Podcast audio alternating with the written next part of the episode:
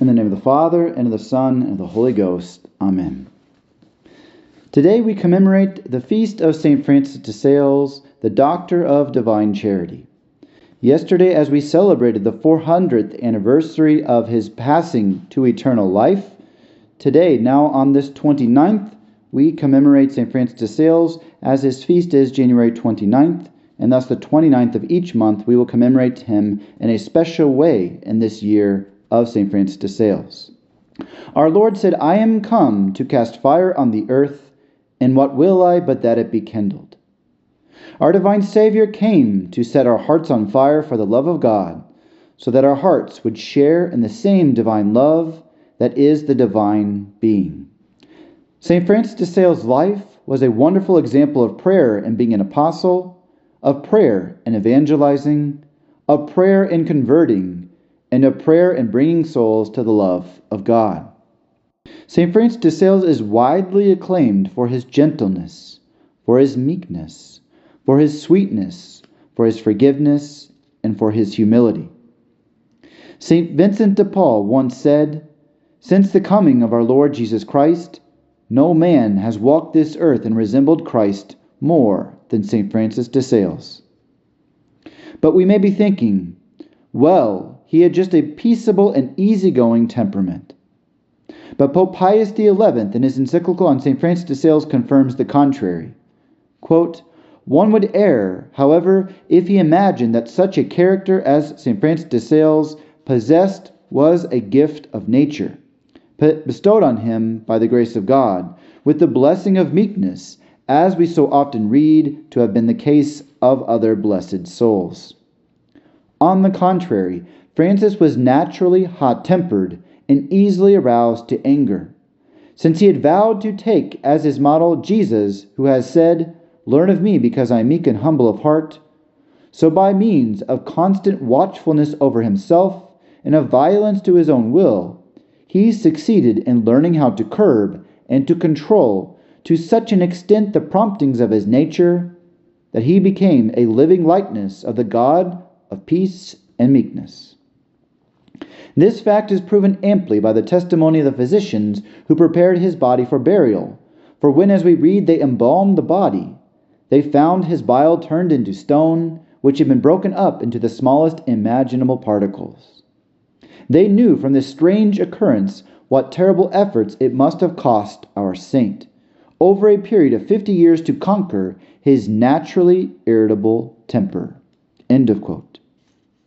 It was noted that underneath his office desk, St. Fran- St. Francis de Sales had used his nails over the years to make deep cuts in the wood rather than let his frustration show. By nature, St. Francis de Sales was what we would call nowadays of sanguine temperament. Our divine Savior said, Take up my yoke upon you and learn of me, because I am meek and humble of heart, and you shall find rest to your souls. St. Francis de Sales meditated upon these words and said, One can attract more bees with a spoon of honey than with a barrel of vinegar. And what were the fruits of his missionary efforts? From his evangelizing the Calvinist lands of the Chablais and the region of Savoy south of Geneva, St. Francis converted 72,000 souls. And that was no easy task, for his life was in peril from wolves, from snow in the mountains, from assassination attempts of the Protestants. Now, Calvinists believe that Christ only died for the predestined elect and that God's grace substitutes even for an evil will, rendering them elect.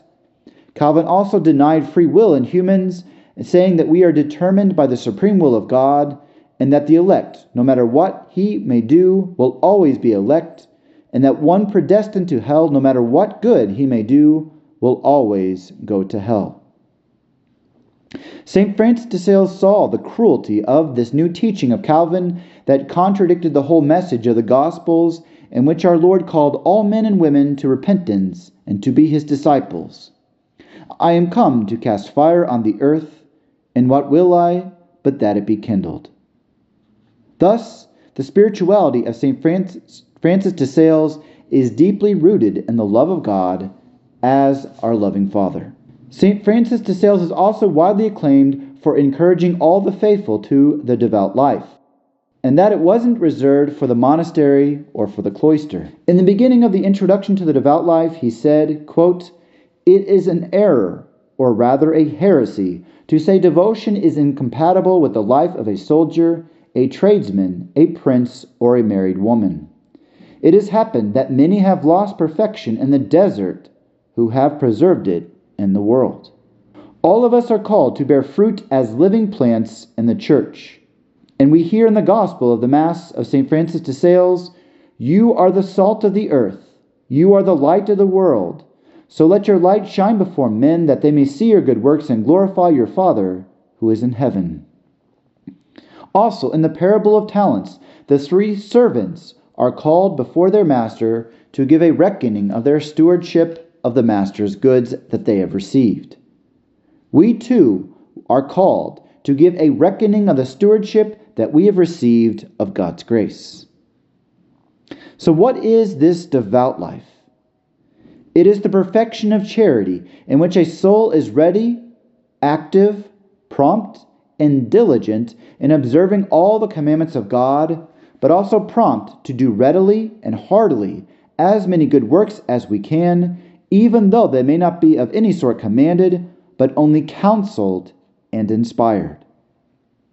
Devotion is compatible with all vocations because it seeks to perfect the love of God, which is compatible with all lawful vocations. It is the perfect of all walks of life and adorns each.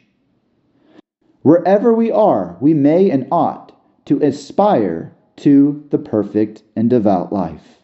After a period of time, we all are met with a crisis. Everyone is met with spiritual roadblocks at times. Everyone is met with a trial. For us, then, St. Francis says, anxiety proceeds from an inordinate love of being delivered from the evil that we feel or of acquiring the good that we hope for. Yet there is nothing that tends more to increase evil and to prevent the enjoyment of good than unquietude and anxiety. Birds remain caught in nets and traps because when they find themselves ensnared, they eagerly flutter about and struggle to extricate themselves and in that way entangle themselves all the more. Whenever you are pressed with a desire to be freed from some evil or to attain some good, before all else, be careful both to settle your mind in repose and tranquility and to compose your judgment and will. Then gently and meekly procure the accomplishment of your desire, taking in regular order the means that may be the most convenient. My dear faithful, let us imitate the example of St. Francis de Sales and perfect our temperament in imitating and following the example of the meekness and gentleness of the Sacred Heart. May we persevere in the devout life in growing in charity, to be made more pleasing in God's eyes, and to produce abundant fruit as living trees in the church. May we study the holy writings of our saintly doctor so that we may make progress in the spiritual life and fly to the heights of divine charity. May our obedience be animated with charity so that we may fly high, frequently, easily, and with great lengths in the love and service of God.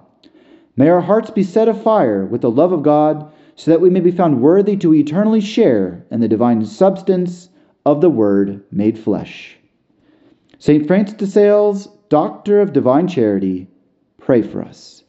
In the name of the Father, and of the Son, and of the Holy Ghost. Amen.